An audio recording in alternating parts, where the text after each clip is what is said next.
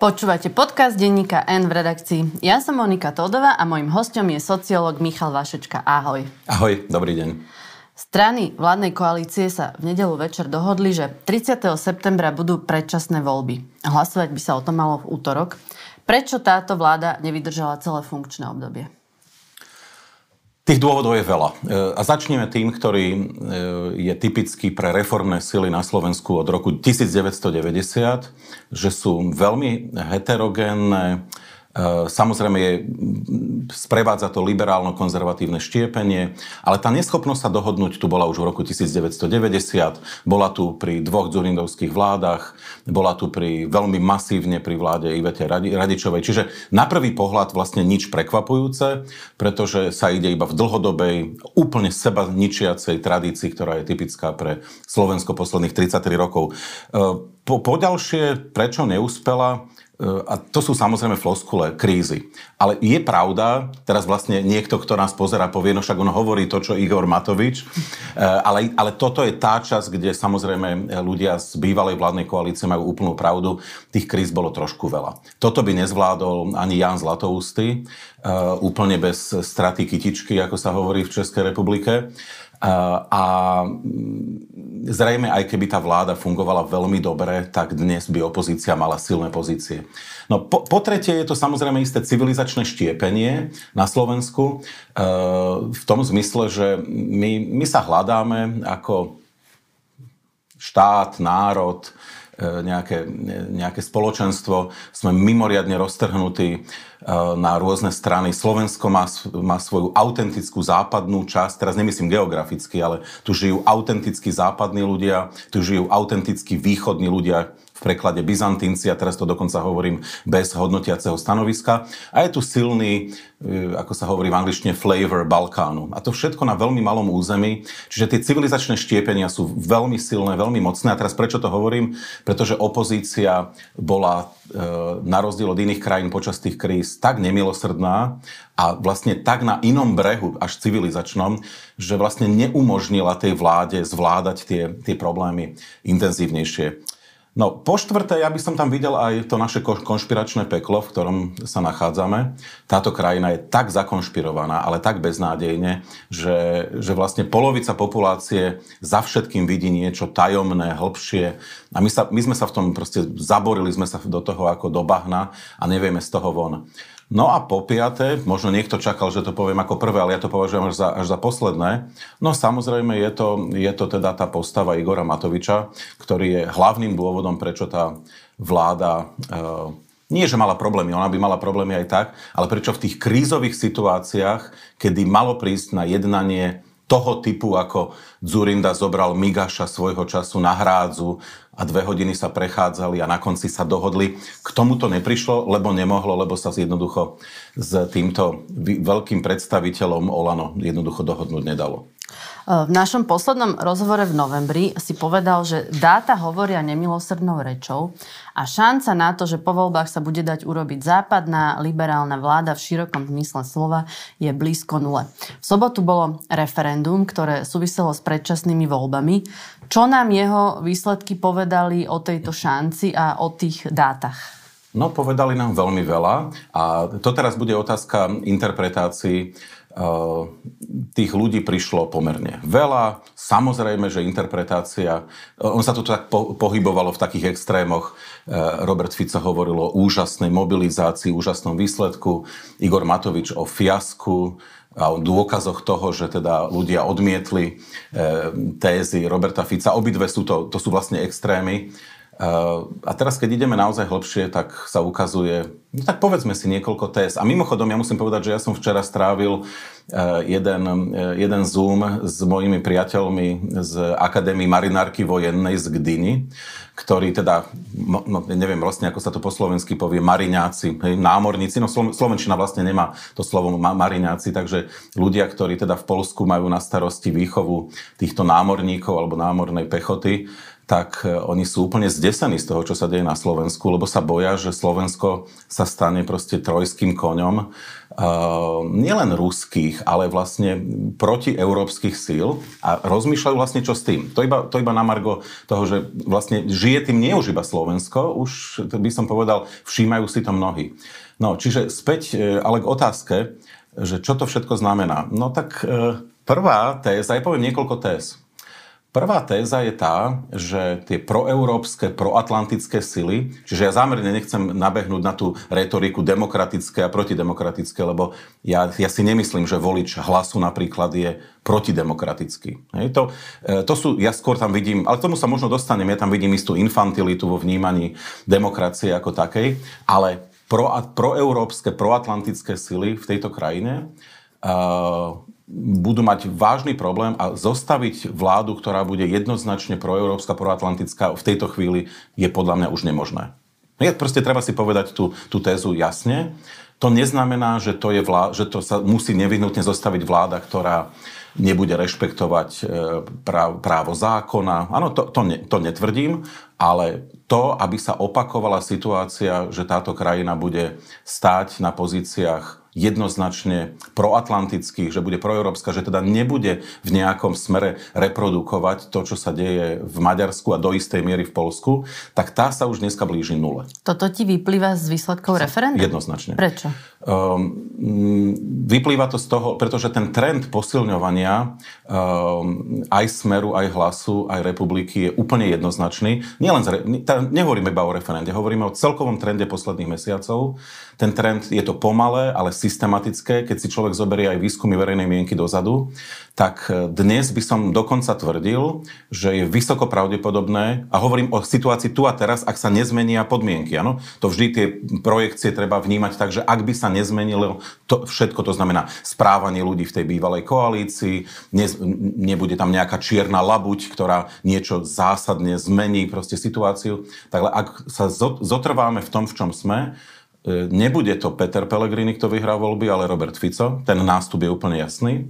A to ešte Robert Fico neprišiel so svojím veľkým tromfom, ktorý môže byť vytvorenie predvolebnej koalície zo SNS ktorá by ho katapultovala vysoko nad 20 e, Potrebuje, aby to bol on, kto dostane, ako sa hovorí, kľúče od miešačky, e, možnosť zostavovať vládu. A aj toto referendum ukázalo, že z jeho pohľadu je na správnej ceste. Prakticky bez mobilizácie na téme, ktorá bola rozhodne nie najsilnejšia, aká mohla byť, E, mimochodom, tá otázka referendová bola nesmierne zložitá, ona mala takmer paragrafové znenie zákona. Napriek tomu sa mu podarilo predať ľuďom to, že to je, o, že to je hlasovanie o konci vlády, pričom to referendum nebolo o hlasovaní o konci vlády mimochodom. Hej? Uh, takže tá sila e, a schopnosť mobilizovať pred ďalšími voľbami sa ukázala ako nesmierne silná. Čiže skôr hovorím o schopnostiach a možnostiach mobilizovať pred voľbami, kde sa teraz ukazuje, že tie z tvojho pohľadu demokratické, z môjho, ja skôr by som hovoril o proeurópskych a proatlantických silách, sa ukazujú ako, ukazujú ako roztrieštené tak, ako málo kedy v minulosti. Čiže vzhľadom na to, že to bolo referendum, že to bolo o takejto otázke, by si povedal, že ten počet voličov je alarmujúci, tak? No, podľa mňa je úplne alarmujúci, napriek argumentu, ktorý teraz určite napadol veľa ľudí, že ale veď pozor, veď tam boli aj voliči iných politických strán ako Smeru, prípadne hlasu. To ja samozrejme viem.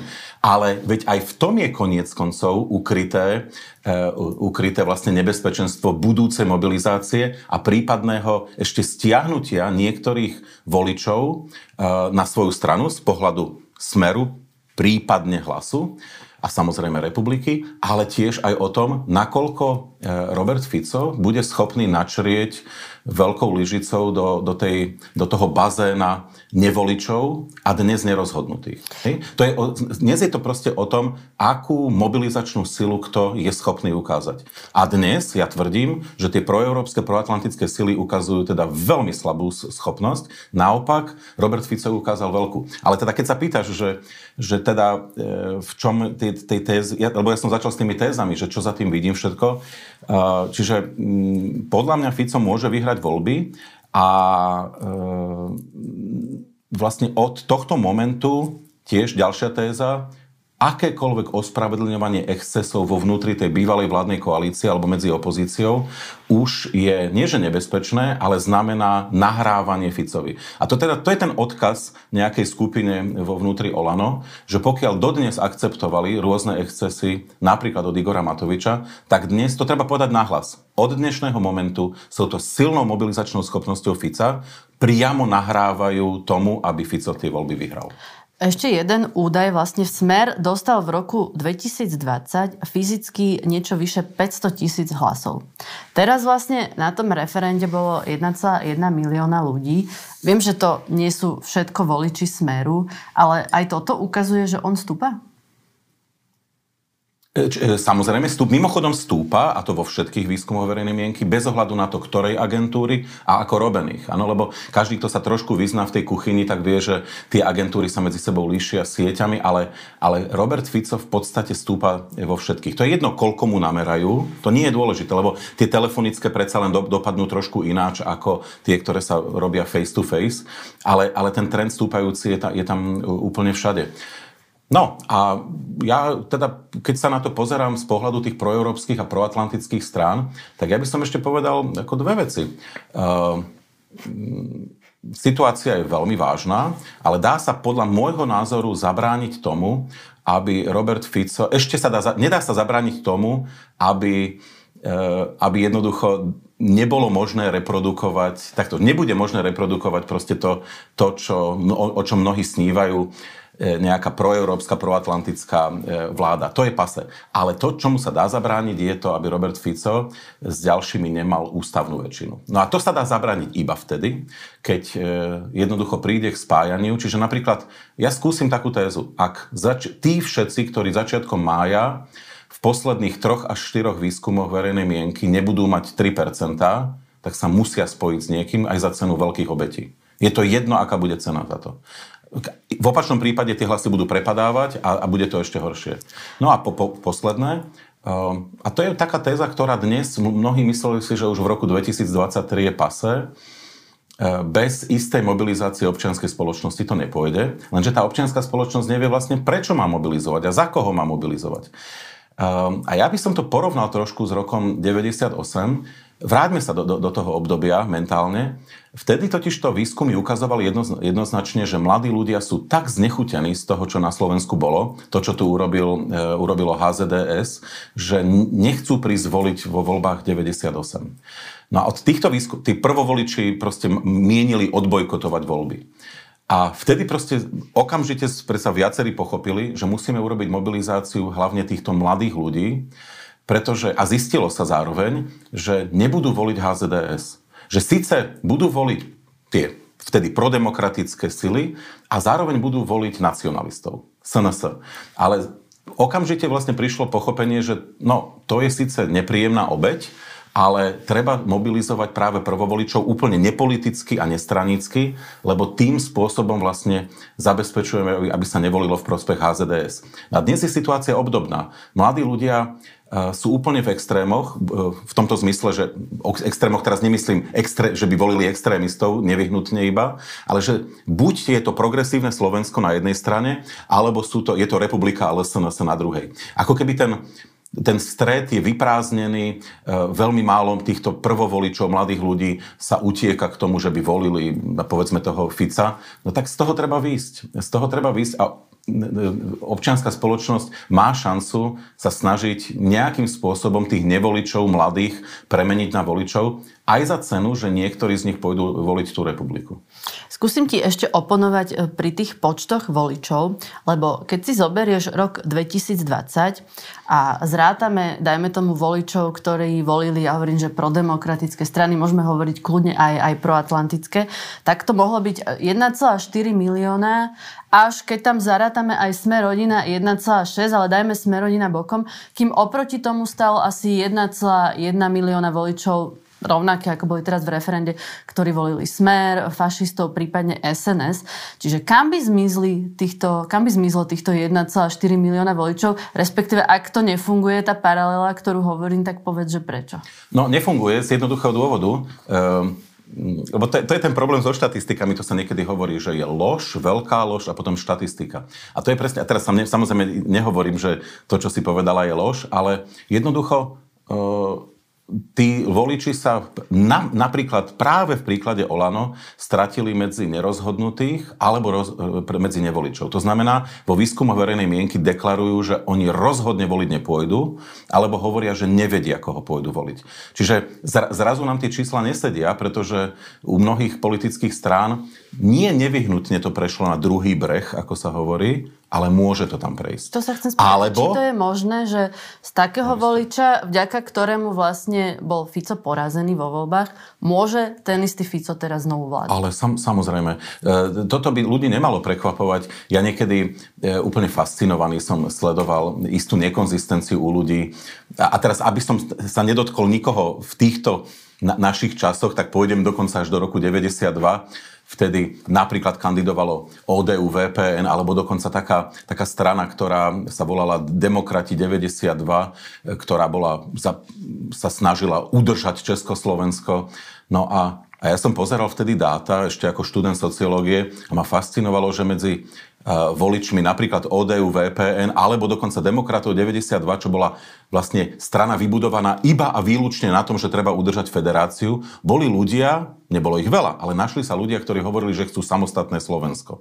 A teraz na prvý, už na prvý pohľad to bolo nekonzistentné. To isté nájdeme aj dnes. V rôznych podobách. E, ľudia vedia zmeniť svoje názory až šokujúco. Hej, e, niekedy je to aj dokonca protestné hlasovanie. Takisto ako niektorí volili, povedzme, Olano a možno ďalšie strany, možno SAS, možno Progresívne Slovensko, ako, ako také, také vyjadrenie nespokojnosti s Robertom Ficom, no teraz sa k nemu vrátia. A opačne. Tí, čo volili Igora Matoviča, z, teraz budú z, z nejakej podstaty, hej, budú sa chcieť ako keby pomstiť za to, že ich tzv. oklamal. Tak prejdú na druhý breh. E, nepočítajme s tým, my stále máme mnohí, a pozor, však týka sa to všetkých nás, e, tendenciu vnímať volické správanie ako racionálnu voľbu. Podľa seba. Je, je tam strašne veľa iracionality, je tam veľa infantility. To je taká tá infantilita, ktorú ja, ja vidím u, mno, u mnohých ľudí. No čo to je vlastne, lebo už si to povedal, že infantilita vo vnímaní demokracie. No to je také, že proste pozriem na demokraciu, že veď mi povedali v televízii, že demokracia to je to dobré. No ale počkať, veď tam ja vidím nejaké chybičky krásy. No tak ale v tom prípade to sa mi nepáči, prejdem na druhý breh. A just na truc. Hej? E, to je presne ako keď ešte v 2016 niektorí vysvetľovali svoju voľbu e, LSNS, že treba tých pri moci poštekliť. E, treba im dať najavo, že nerobia veci dobre, tak ich tak trochu pošteklíme tým, že teda zvolíme fašistov. No a to, to je ten problém istej infantility, že, že vidím svet čierno-bielo. Keď mám 4 roky a mi rodičia čítajú rozprávku o troch kamienkoch, tak tam výťazí dobro a, a je porazené zlo, ale takto svet nefunguje. Proste to je, keď tak rozmýšľam už v, v 30 no tak bohužiaľ som infantilný. To, je, to, je, to je ten problém, ktorý mnohí ako nevedia, nevedia v sebe spracovať že proste rozdiel nie je medzi, e, a teraz poviem trošku cynicky, že rozdiel nie je medzi rajom a peklom, medzi nebom a peklom, ale medzi trochu pokazeným svetom a úplne pokazeným svetom. Hej? Že proste, že človek ako musí vidieť svet trošku realisticky. Fico povedal, že každý, kto chcete zmenu na Slovensku, ak v tomto počte prídete do následujúcich volieb, tak je garantovaná zmena. Je to pravda? No tak to je tá mobilizácia, o ktorej hovorím. A schopnosť, e, opakujem znovu, toto je veľké víťazstvo Roberta. A garantuje 1,1 milióna voličov? Nie, nie, nie, ale on ďalej mobilizuje. Inými slovami, to je iba vlastne naplnenie toho, ja, ináč to sa dá obrátiť. Toto je vlastne verejné priznanie Roberta Fica, že to referendum bolo ich stranickou záležitosťou, ktorá bola za štátne peniaze zorganizovaná ako súčasť volebnej kampane a mimochodom vyšlo im to perfektne. E, ja, nebudem, ja nebudem, nemusím hovoriť, že čo si ja myslím e, o politike Smeru, ale prísne technicky a politicky musím povedať, že to je masterštyk, čo oni predviedli. Smer vlastne skončil kvôli vražde Jana Kuciaka a Martine Kušnírovej kvôli obrovskej korupcii na najvyšších miestach mafiánskému štátu. A za tých 5 rokov od vraždy, o chvíľu bude výročie, sa v podstate všetky tie podozrenia len potvrdzujú, zosilňujú, bežia súdy, sú viaceré rozsudky, ich nominanti sa priznávajú k vážnym trestným činom. Čiže ako keby tá téza, kvôli ktorej skončil, ona sa potvrdzuje. To nie je tak, že tu bola nejaká téza a, a vlastne, že to bolo vymyslené. Ako je možné, že napriek tomu vlastne rastie?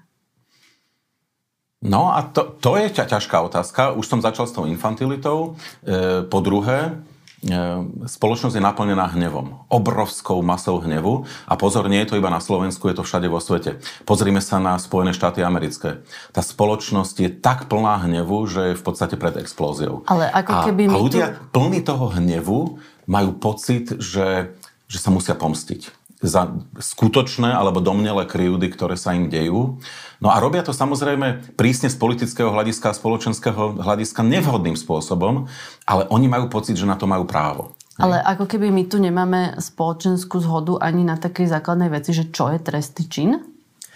No. Vieš, lebo korupcia je trestný čin a, a tí voliči si čo myslia, že teda on ju nespáchal, alebo im to neprekáža? To, no, a toto je, toto je ináč veľmi zaujímavá vec, pretože na jednej strane ľudia, a to ináč vidieť aj z výskumu verejnej mienky, volajú potom, že padni komu padni, e, právo musí platiť pre všetkých, ale to je v deklaratívnej rovine. Už keď príde na, na ďalšie, hlbšie otázky, tak vlastne tí, tí ľudia, a to je kľúčová téza, že Slovensko je tak naplnené, ne, naplnené nedôverou aj voči inštitúciám, aj medzi ľuďmi, medzi sebou a je tak anomické, to znamená, tak strašne prestal, prestalo platiť, nie že prestali platiť zákony, ale prestalo platiť naša, prestala platiť viera naša, že ostatní okolo nás tie do, e, zákony dodržiavajú a preto aj my sa uchýlime k našim malým lžiam, malým prečinom voči zákonu, lebo je to jedno. Lebo však nikto to nedodržiava. To nie je pravda, že by to nikto nedodržiaval, ale tí ľudia majú takú percepciu. Sú obklopení prostredím, v ktorom sú presvedčení, že ak oni by dodržiavali zákony, tak budú úplne tí poslední. A zase za idiotov nechcú byť. A toto vedie e, vlastne k presvedčeniu o tom, že no však my vieme, že tí politici zlyhávajú, no však zlyhávame aj my všetci.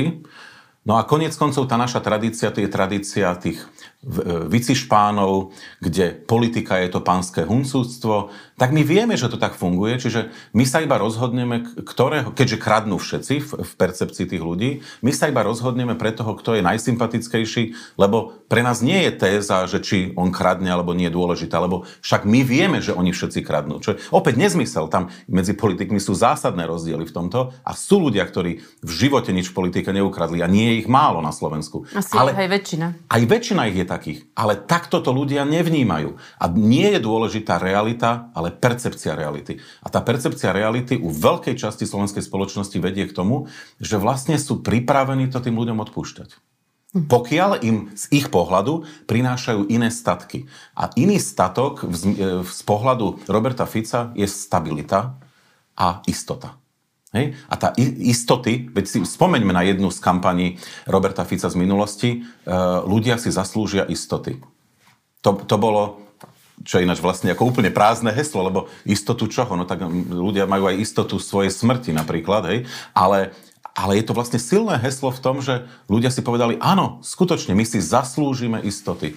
No a to, to je, opäť znovu zopakujem, percepcia tej reality býva ďaleko dôležitejšia ako realita sama. Čiže v tomto prípade opustíme tú racionálnu debatu, ako je vôbec možné, že to ľudia sú schopní odpúšťať, lebo v racionálnej debate je to skutočne šokujúce, áno? Ale v momente, ako začneme vnímať tých ľudí ako nie úplne dokonalých, ako dokon, dokonalé racionálne tvory, a ľudí, ktorí majú svoje silné emócie za to všetko, čo sa im nepodarilo vo svojich životoch, no tak zrazu to začína dávať zmysel. A opäť ten hnev, ktorý tu je, je, je možno kľúčom k tomu, aby sme to pochopili. Súhlasíš ale s tým, že ten Ficov potenciálny návrat nie je možný bez Pelegriniho? Áno, teraz to tak vyzerá a, a tiež je pravda, že e, všetky signály a aj racionálne úvahy hovoria o tom, že hlas by nemal mať veľkú chuť na, na vládu s Smerom. Poprvé, nie sú tam dobré vzťahy, to o tom netreba vôbec ani ako špekulovať. Nie sú tam ani dobré skúsenosti z minulosti, vzájomné.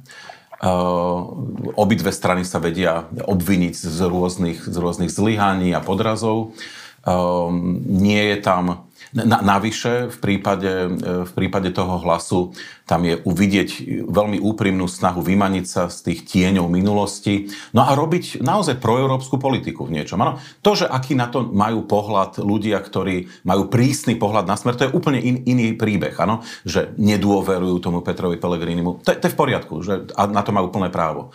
Ale stále vidieť, že hlas vlastne by veľmi chcel uísť z tej svojej minulosti a stať sa tým, tou stranou, ktorá bude stabilizovať budúce Slovensko, ktoré, ktoré nebude problematické z hľadiska našich vzťahov s Bruselom, E, in, inými slovami, ponorí sa do toho istého módu, v ktorom bolo v minulosti, že nie sme tými najvernejšími spojencami e, Berlína, Bruselu, Washingtonu, ale zase ne, veľmi neblbneme, nie, nie sme v situácii, v ktorej sa našlo Maďarsko. No ale toto všetko podľa mňa nebude také jednoduché.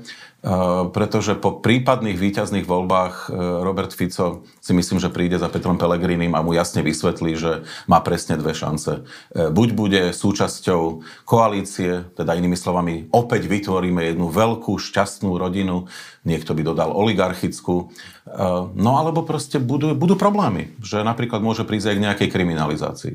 Oni boli vlastne tak dlho spolu, že ten Fico môže mať dosť veľa materiálu, nie? Hm, všeličo. No a presne preto hovorím, že... E, a to je, to je taký ten spôsob, ktorý sa častokrát používa, teraz ne, nič nenaznačujem, ale používa sa v mafii, že veď pozri, no buď budeš s nami spolupracovať a budeme všetci šťastní, ako sa hovorí, stôl bude plný. No alebo budú problémy, no tak si vyber proste, že to máš Takisto ako eštebáci, keď chytali svojich agentov v 70 80 rokoch, to častokrát predsa to sú veľmi tragické prípady. Ja ich neospravedlňujem, ale proste niekto urobil niečo, napríklad zrazil chodca a proste za ním prišli a povedali, pozri, buď budeš agent, No alebo pôjdeš do basy, no Dobre, tak si ale vyber. nekonšpirujeme už teraz trochu Myslím, zase my, lebo Myslím, v podstate ten Pellegrini sa od neho oddelil, čiže on s tým musí rátať, že, že Fico je schopný urobiť všetko, tak asi je na to pripravený. Áno, od... Alebo si myslíš, že nič nemá? No len pozor, len Peter Pellegrini a ne, neurobil to prísne z politického hľadiska, ja teraz nehovorím, že som ja za alebo proti. Z politického hľadiska to urobil správne v čase, kedy o Robertovi Ficovi si nikto nemyslel, že sa ešte môže pozbierať z tej situácie, v ktorej bol. Pamätajme si, keď sa e, hlas oddelil, e, smer začal klesať, e, klesol hlboko pod 10%, a dokonca trend bol veľmi negatívny. To vyzeralo, že ak to rýchlo nezastavia, tak v jednej chvíli sú pod 5%. No a v tej chvíli sa začínajú, ako sa hovorí, iné fyzikálne zákony. Áno, zrazu e, pochybnosti voličov, či ten, tá strana má ešte šance a tak ďalej. Nic z toho nedošlo. Robert Fico to zastavil za cenu toho, že sa priklonil e, k tým najtemnejším silám na Slovensku, začali oslovovať. Tie spôsoby a metódy boli veľmi problematické, o tomto predsa všetci vieme, ale faktom je, že to nielen zastavil, ale systematicky každým mesiacom pridáva nových a nových potenciálnych voličov. No a v tomto zmysle Peter Pellegrini neurobil chybu, len jednoducho nevedel si zrejme predstaviť, že by Robert Fico to ešte Konec koncov v tomto zmysle podobne si to nevedel predstaviť ako napríklad ty. Ty si tiež šokovaná, ako je možné, že Robert Fico po tom všetkom, čo sa na Slovensku stalo, má tie percentá, ktoré má. Ono si to vlastne vtedy nevedel predstaviť nikto. Nevedeli sme si predstaviť, že z človeka ktorý mal, napríklad bol politikom SDL, mal istú európsku dimenziu, že sa stane človek, ktorý bude vykrikovať niečo o nemeckých vojakoch, že Wehrmacht je naspäť na Slovensku, že bude koketovať s republikou a výborne si rozumieť s pánom Uhríkom. To si vlastne nikto vtedy nevedel predstaviť. Takže Peter Pellegrini je dneska vo veľmi vlastne nepríjemnej situácii, pretože on ešte stále možno sníva o koalícii s tými umiernenými, liberálnymi, konzervatívnymi silami na Slovensku, jednoducho silami, ktoré v konečnom dôsledku budú proatlantické, budú proeurópske. No ale či to je možné? No ja tvrdím, že už dnes je to pase. Takže ja vlastne premýšľam, aká je schopnosť vyjednávať e, zo stranu hlasu. Za predpokladu samozrejme, že ne, ne, nezakopme šancu, že hlas ešte môže tie voľby vyhrať. Ale ja tvrdím, že dnes to začína byť čoraz viac problematické a to aj vzhľadom na to, akým spôsobom vlastne hlas pláva cez všetky témy, kauzy, kde sme za a dokonca aj proti. Áno, nesnaží sa veľmi vymedzovať. E, veď to všimnime, akým spôsobom hlas dneska reaguje. Z ich pohľadu je to vlastne jediná šanca. Nesmú si nahnevať bývalého voliča Smeru, zase nesmú príliš pochváliť. Stále majú polovicu voličov, Áno. pre ktorú je Smer druhá voľba. Presne tak, presne tak. No a toto ten Robert Fico predsa veľmi dobre vie. A bude potenciálne ukrajovať z tej skupiny hlasu, ak hlas nezmení politiku. Opäť, ja, my hovoríme o projekciách, ak by sa nič nezmenilo. Ak teraz hlas trochu zmení politiku, situácia môže byť o 2-3 mesiace úplne iná. Oľano výsledky referenda komentovalo tak, že sa nepotvrdilo, že občania chcú predčasný koniec vlády a že Slovensko má nádej, že politika nenávisti, zloby, rozvratu, rozkrádania nebude úspešná ani v blízkej budúcnosti. Ty si už v prvej odpovedi povedal, že niečo je beznádejné. Čiže čo by si povedal? Oľano, naozaj má Slovensko takú nádej a vyslovili ľudia jasné nie návratu mafie, ako to interpretuje ona? Viacerí sme už pred referendum hovorili, že po referende nech už dopadne akokoľvek, že prídu veľmi divoké interpretácie, ktoré budú ako z iného sveta. A treba povedať, že toto je tá, ktorá je ako z iného sveta.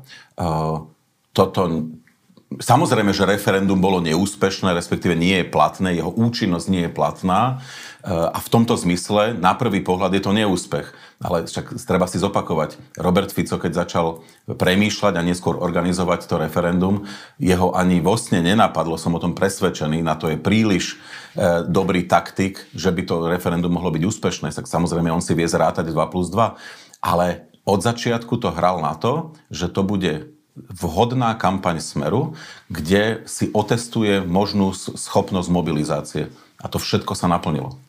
Ty si už povedal, že jednou z tých príčin, e, prečo tie, tá vláda končí predčasne, je aj Igor Matovič.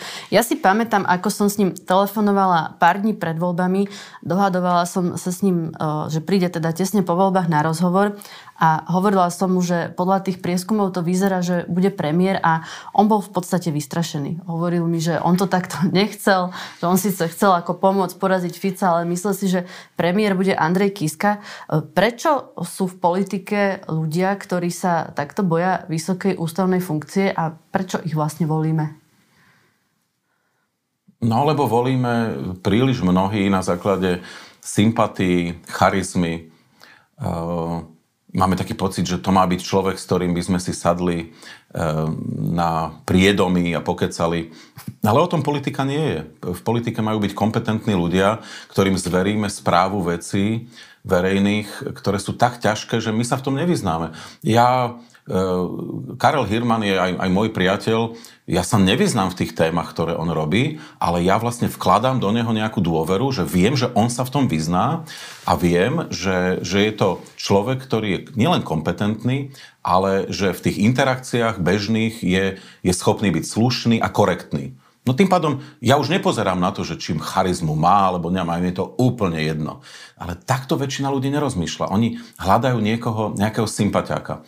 No a, a zrazu, keď sa to marketingovo e, pekne podá, keď príde niekto, kto je showman, a to teda Igor Matovič rozhodne je, no tak zrazu proste máme svojho kandidáta, lebo on je taký showman. No opäť, ale za tým je opäť tá infantilita a nechcem sa už ľudí dotýkať týmto.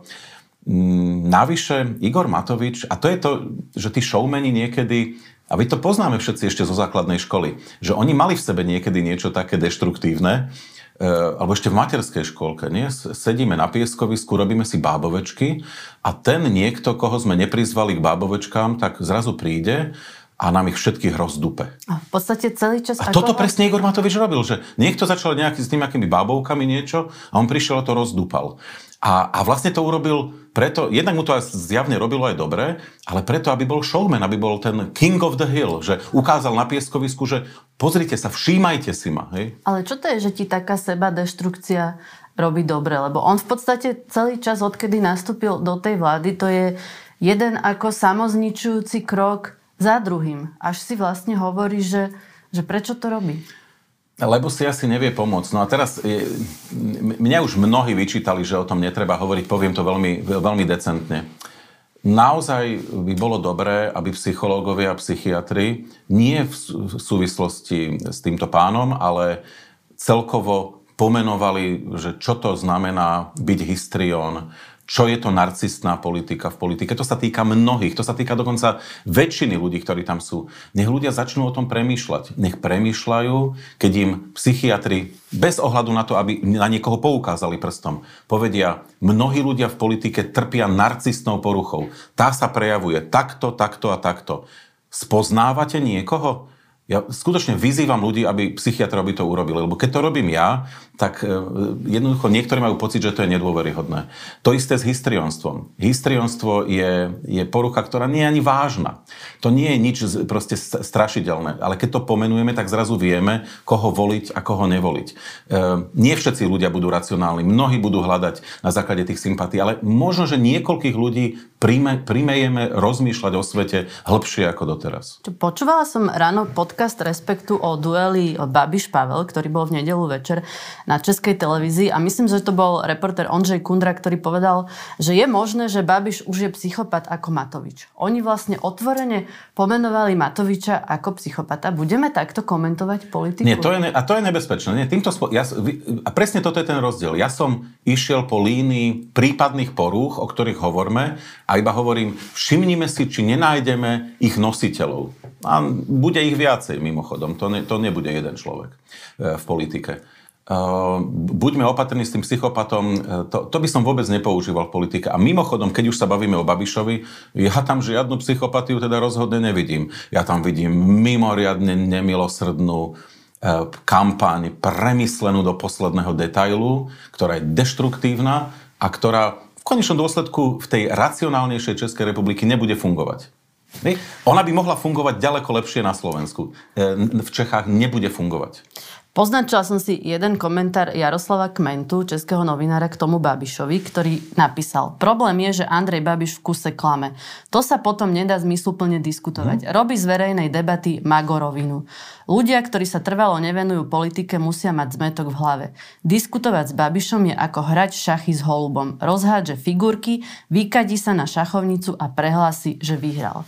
A to vlastne sedí aj na tých našich politikov. Nie? No to sedí na, naši, čak, na, na Slovensku to sedí. E, nepripustiť debatu, naopak e, rozbiť akúkoľvek možnosť racionálnej argumentácie, e, že dokonca nie je dôležité, častokrát, lebo to je taktika, kde nie je dôležité, aby som vyhral ja argumentačne, ide o to, aby som zničil bo, boj, samotné boisko.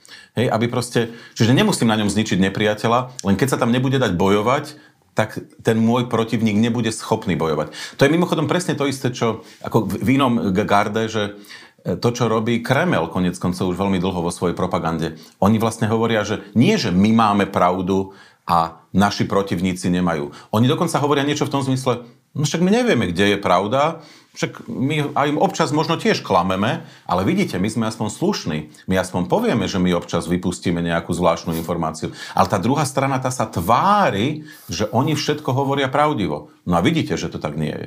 Tak kto je tu ten slušný a kto je tu ten neslušný? Hej? To je vlastne úplne otočenie, taký ten, takéto reframing celej debaty, kedy, kedy vlastne zničíte tú debatu tým, že že vlastne neprinášate argumenty, ale zameriate sa iba a výlučne na zlikvidovanie protivníka. Ja by som to ináč porovnal aj s, s, s debatou e, sam, samotnou. Ten politický diskurs, jeho cieľom, a toto si my mýlime občas, ja ako akademik e, viem, že čo je akademický diskurs, to je diskurs, v ktorom sa navzájom počúvame. A keď niekto oproti mne povie niečo silne argumentačné, tak ja by som mal povedať, aha, toto je veľmi zaujímavý argument, to ma doteraz nenapadlo, toto asi budem musieť zmeniť svoj pohľad doterajší na vec, lebo tieto argumenty sú veľmi silné.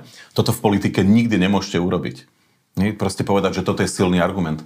Naopak, čakáte, na jednu vetu, dokonca jedno slovo z dlhého príhovoru svojho protivníka, vytiahnete to slovo a na tom sa snažíte ukázať jeho absolútnu nekompetenciu uh, alebo nejaké morálne zlyhanie. To, toto je politický diskurs. No len, čiže vlastne my čakáme od politickej debaty, že tam nájdeme niečo, niečo hlboké.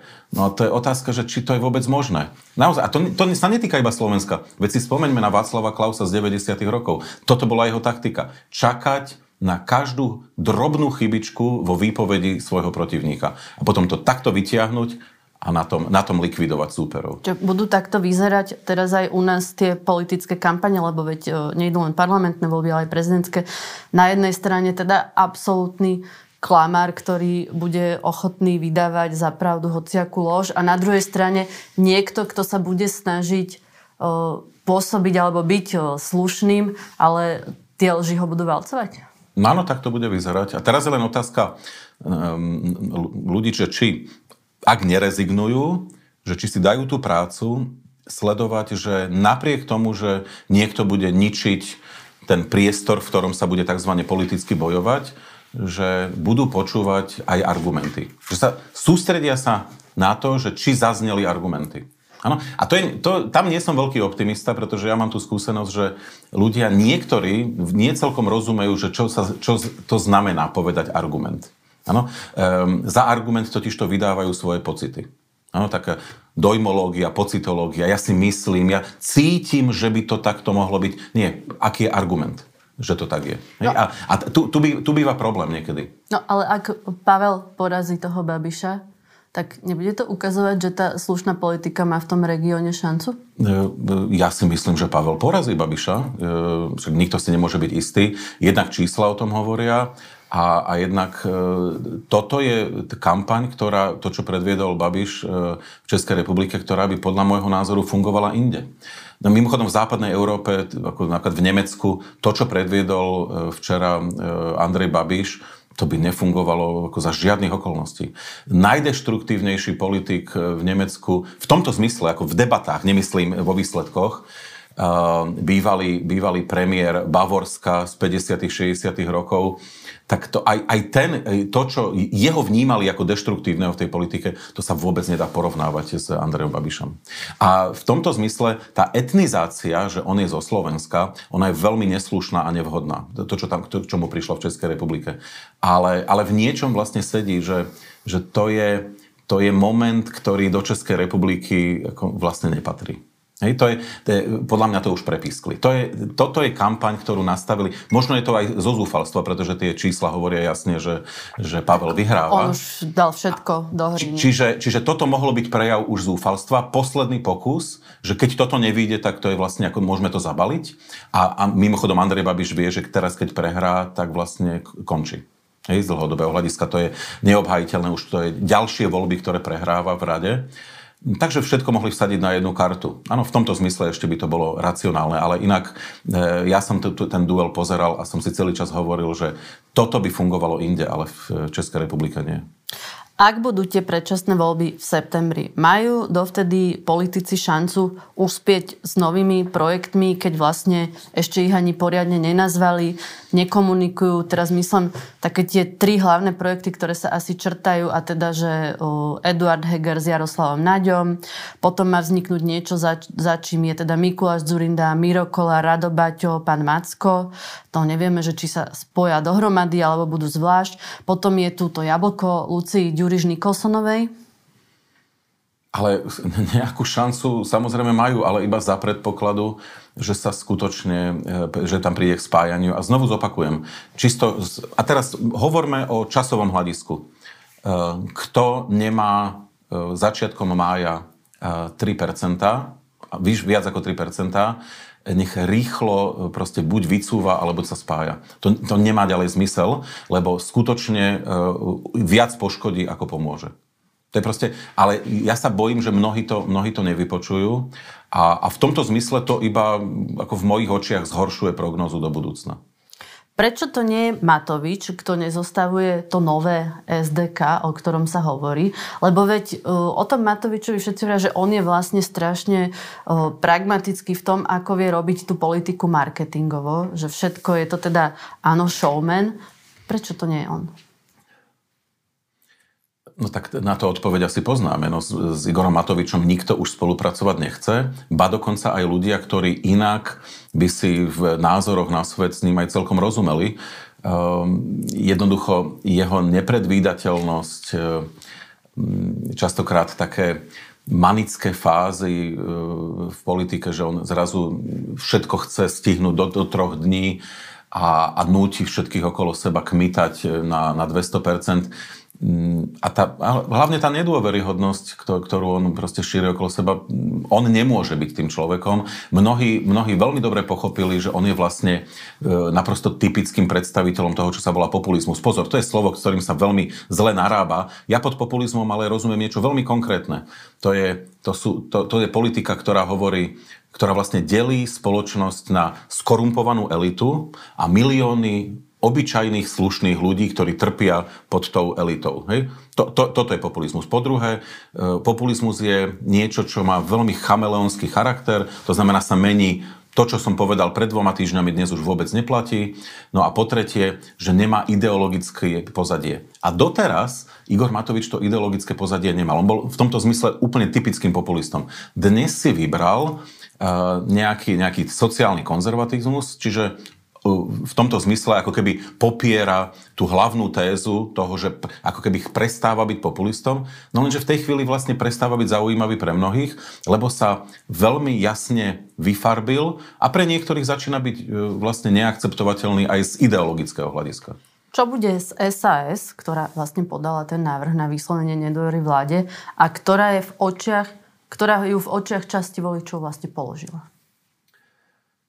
No to, to, je, to je ťažká téma. E, e, pravdou je totiž to, že, že SAS je vlastne personálne veľmi vyčerpaná, e, pretože mnohí ľudia, ktorí boli tvárami tej strany, tak postupne odchádzali. Dnes tvárou strany je predovšetkým predseda, pán Sulík, do istej miery pani Cigániková. No a ono, ono sa ukazuje, že, že vlastne u strany, ktorá je dnes v tom parlamente jedna z najstarších, e, aj keď všetci si ju vlastne pamätáme, ešte máme taký spomienkový optimizmus, že vznikala včera, ale nie je to tak, je jedna z najstarších, že ono to už vlastne nestačí. No a plus ukazuje sa, že zrejme prísne ekonomické a ekonomizujúce témy, že s tými si sa nevystačí. Že, že návrat k niektorým témam kultúrno-civilizačným je úplne zásadný pre tú stranu a je v tomto zmysle keby, keby chceli naozaj zabrániť odlivu ľudí smerom k progresívnemu Slovensku, no tak to je, to je samozrejme ich šanca, pretože ináč, ináč tomu odlivu nezabránia. Mnohí ľudia, ktorí môžu byť veľmi blízky mysleniu Richardovi Sulíkovi, napriek tomu sú to ľudia skôr meskejší a tie kultúrno-civilizačné témy už u nich nejakým spôsobom rezonujú.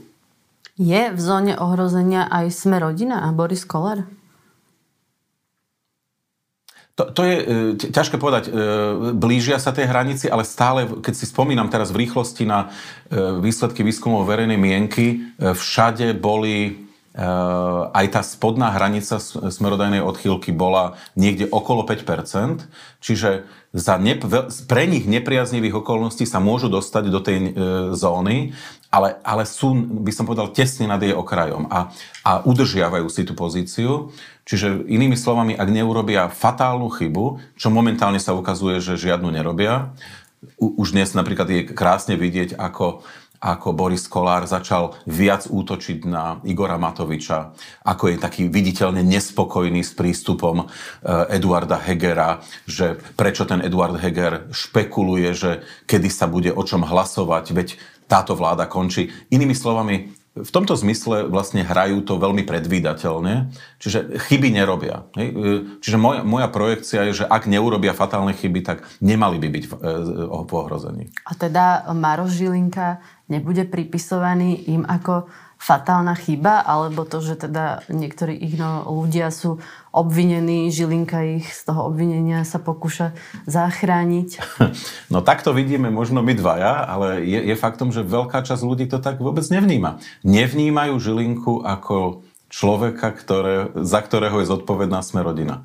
E, práve preto, že e, tie rôzne použitia 363 idú smerom k rôznym ľuďom spojeným zo Smeru, tak e, veľ, veľká časť ľudí to vlastne vníma, že Žilinka už dnes je človekom nejakým spôsobom spriazneným alebo minimálne vysielajúcim pozitívne signály smerom k Robertovi Ficovi. A, a v tomto zmysle, presne, však hovoríš správne, e, za tento príbeh je zodpovedný predovšetkým Boris Kolár, ale takto to ľudia si už nepamätajú. Vieš, ale nie je toto práve tá vec, na ktorej sa bude formulovať aj prípadná nová koalícia? Neukazuje nám vlastne Žilinka tým, koho zbavuje tých obvinení, že kde bude tá podstata toho, ako vznikne budúca vláda? No to lepšie by som to nepovedal. E, všetci nech sledujú generálneho prokurátora, pretože to majú malú ochutnávku toho, čo príde po voľbách, ak bude Robert Fico zostavovať vládu. To je podľa mňa iba ochutnávka toho. A ty si myslíš, že bude kandidovať na prezidenta? Maroš Leško si to myslí? Tak má, Maroš Leško je v tomto, e, máva pravdu v týchto, v týchto odhadoch. E, neviem, ale, ale zvonku to tak vyzerá. To je ako z toho e, škaredého slovenského vtipu, že zvonku to tak vyzerá. Prečo to ale vlastne robí? Lebo je to už strašne okaté. A povedzme si možno aj, že čo to znamená, ak sa ten prípad nedostane na súd, lebo jedna vec je, že teda ten súd by posudil, či došlo k páchaniu trestného činu alebo nie, ale vlastne my na tom súde vidíme uh, tie dôkazy, tie argumenty ako verejnosť a už aj tie samotné bez toho rozsudku môžu byť pre nejakého politika zničujúce. Už len to, že sa to tam vlastne verejne číta napríklad, alebo že niekto verejne vypoveda. A práve preto je použitá tá 363, aby sa to ani nečítalo. Presne tak, však to je a preto to hovorím, to je hra tak natvrdo, lebo tam si stačí pozrieť ten zoznam, na koho to už bolo použité z, z veľkej politiky. Lebo pozor, tu e, nechcem sa dostať ja ako sociológ do obviňovania zo strany právnikov, ktorí povedia, počkať, počkať, 363 bola použitá v stovkách prípadov. A ja to viem samozrejme. A mimochodom, platí aj ďalšia téza, že opravný prostriedok tohto typu musí v systéme existovať. E, nikto nie je tak naivný, aby povedal, zrušme a nenahraďme ničím iným iným. Veď e, predsa rozumieme, že... Preto aj o tých prípadoch rozhoduje viac sudcov. Presne tak. My predsa všetci vieme, že, že v tých vyšetrovaniach sa robia fatálne chyby. Prokurátori robia chyby. E, preto nejaký typ opravného prostriedku tam musí byť. Ale to, čo sa tu stalo, je predsa úplne očividné. Navyše, keď sa tá 363 vymyslela, to teraz nebudem hovoriť takým ľuďom ako, ako ty, alebo ľudí s právny, právnickým vzdelaním, um, ono keď sa to vymyslelo, tak uh, to bolo trošku ináč uh, naformulované ako po tej zmene, ku ktorej prišlo, opravom, ak sa nemýlim, asi pred desiatimi rokmi, tuším v 2012, že to bol vlastne mimoriadný opravný prostriedok v, v situáciách, kde, eh, no, neviem, neviem presne ako to, ale že jednoducho nedalo sa to použiť automaticky Ani to nikto takto nepoužíval, ako nikto to, to nepoužíval. Hej? Eh, a zrazu, keď prišlo k, tom, k tej zmene, myslím, že pred desiatimi rokmi, tak zrazu sa to začalo používať v akýchkoľvek prípadoch. Hej? A, no a to bolo, to bolo vlastne otvorenie cesty eh, k tomu, aby, aby ľudia jednoducho, ktorí budú obvinení, sa sa nejakým spôsobom dostali zo spárov spravodlivosti. To isté konec koncov je aj o tom, o tom prezidentovi. Keď sa tu špekuluje o tom, že koho na prezidenta, no. tak Smer si je proste vedomý toho, že nemá ľudí, ktorí by mohli prejsť tým sitom verejnej voľby e, a potrebuje niekoho presvedčivého, e, kto vyzerá pomerne objektívny, nadstranícky, No a v tomto zmysle áno, Žilinka do toho začína zapadať. Ja nehovorím, že to tak musí byť, ale začína do toho zapadať a, a ukázal, že je teda ochotný robiť veci, ktoré e, veľmi nahnevajú veľkú časť spoločnosti, ale že vlastne ako jemu to veľmi nevadí. To je predsa otvorená cesta k tým amnestiám budúcnosti, ktoré prezident môže udelovať. Keď niečo nepre... To je tak, také sito vlastne. Hej? Z pohľadu bežného človeka je to mimoriadne frustrujúce. Ano? Keď už nemáme obsadenú políciu, no tak aspoň to zastavíme 363. Keď už ani 363 by nezafungovala, no tak budeme mať prezidenta, ktorý to zastaví cez amnestie. Rozhodne sa stane to, aby, aby naozaj z našich ľudí nikto nebol kriminalizovaný. To je, stále je to, a celé sa to točí okolo, okolo zabezpečení toho, že my istá skupina privilegovaných budeme nedotknutelná. A čo kandidát Peter Weiss? Ja, ja sa priznám, že som tiež počul tie, tieto úvahy. No, to zapadá do, do tej snahy nájsť niekoho, kto nie je spojený s takou vulgárnou politikou smeru z posledného obdobia. A teraz ja to vlastne ako hodnotím veľmi, veľmi ako politicky. Robert Fico nemal inú možnosť, ako pritvrdiť, priniesť doslova až extrémistické témy, aby sa vyhrabal z tej situácie, v ktorej bol. No a teraz zúfalo potrebujú niekoho, kto, kto nie je týmto zašpinený. Ale vieš, ak ho navrhne niekto, tak hlas vlastne Vajsa. Áno, niekto, je samozrejme, ale že niekto, kto, kto nie je zašpinený, Peter Weiss e, má e, v tomto zmysle, je to, je to vzdelaný človek, je, má, z, z tých 90 rokoch si ho ľudia pamätajú ako predstaviteľa sdl ktorá koniec koncov bola aj v prvej Zurindovej vláde. E, v tomto zmysle tak už je zabudnuté, že mnohé veci boli blokované, ale ale, ale jednoducho tá aureola demokratickej, v podstate ústretovej strany tam v nejakej podobe zostala. No takže v tomto zmysle sa, sa ukazuje e, ako vhodný. No, e, ja by som to obrátil. Otázka je, že či ľudia ako Peter Weiss, nie nevyhnutne on, budú e, schopní sa vzoprieť tomu proti, tým protieurópskym náladám, ktoré šíri smer, tomu silnému antiamerikanizmu, tomu spochybňovaniu toho, že Rusko dneska je e, vinníkom vojny na Ukrajine. Toto sú pre mňa kľúčové otázky, že či tí, e, ľudia ako Peter Weiss jasne povedia, že kde stoja. Tam, tam sa trošku bojím, že vlastne to povedať nebudú môcť, bez ohľadu na to, či to bude Peter Weiss alebo niekto iný. Keď naposledy padla Radičovej vláda, tak sa hovorilo o veľkom demotivovaní demokraticky zmýšľajúcich voličov. Prečo by ľudia mali sa sústrediť na to, že pôjdu v septembri voliť? No, kľúčová otázka. Eh, lebo nebudem odpovedať, že tieto voľby sú dôležité, lebo to sme si hovorili 33 rokov. Eh, ja, ja som ešte pamätník tých úplne prvých volieb z júna 90, eh, áno, do ktorých sme, ja som, ja som vtedy končil gymnázium a s, veľkou radosťou, radosťou sme pozerali na, na výsledky prvých volieb, kde sme veľmi túžili potom, aby, aby, aby jasne sa ukázalo, že teda ko, akú vlastne podporu e, komunisti v tejto krajine mali. E, čiže nebudem hovoriť, že sú kľúčové. Ja po, poviem, ako to vnímam. Toto, e, tieto voľby budú pre mňa osobne dôležité z dvoch hľadisk.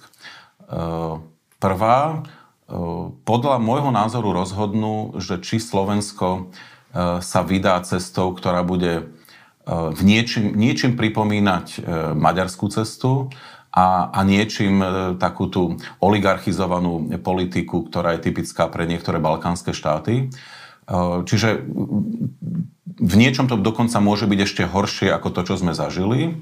Viem si predstaviť, že, že Slovensko sa vie prepadnúť do, do módu, v ktorom sa stane tým problematickým dieťaťom EÚ, podobne ako je to dneska Maďarsko.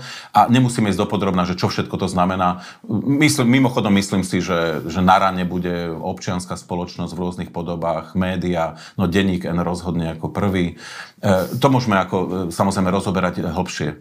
Ale, ale potom je tam niečo, čo je vlastne pre mňa dôležitejšie. Tieto voľby budú o tom, že či Slovensko vôbec má šancu zastaviť stagnáciu, do ktorej sa dostalo.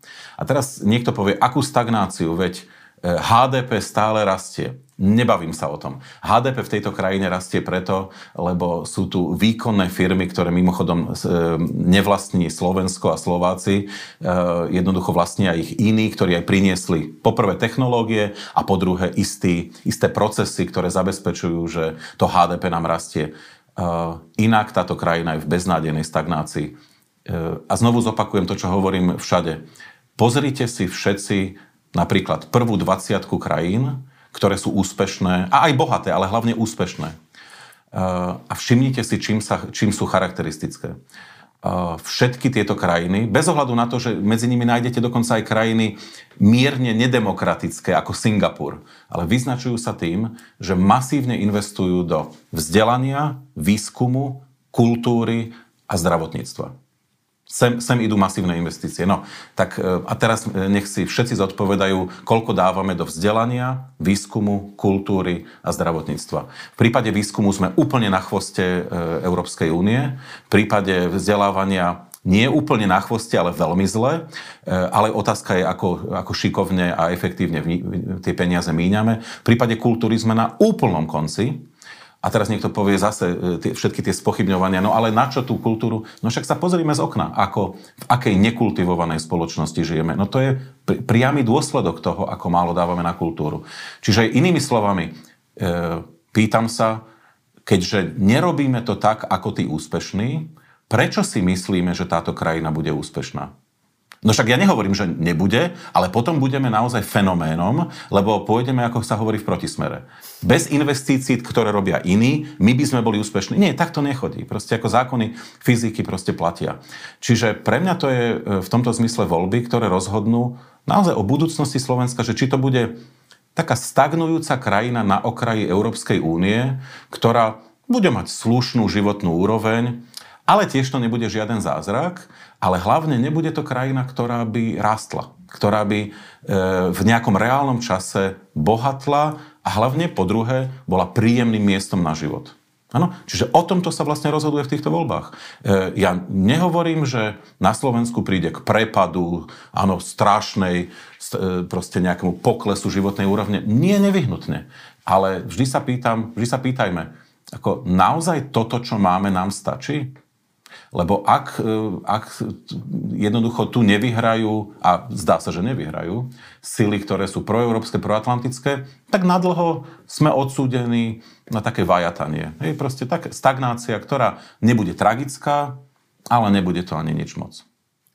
Ďakujem veľmi pekne, že si prišiel. Dúfam, že do volieb sa ešte e, párkrát stretneme a celú tú kampaň budeme komentovať podľa toho, ako sa bude vyvíjať. To bol sociológ Michal Vašečka. Ďakujem pekne za pozvanie. Počúvali ste podcast v redakcii, ja som Monika Tódová a do počutia na budúce.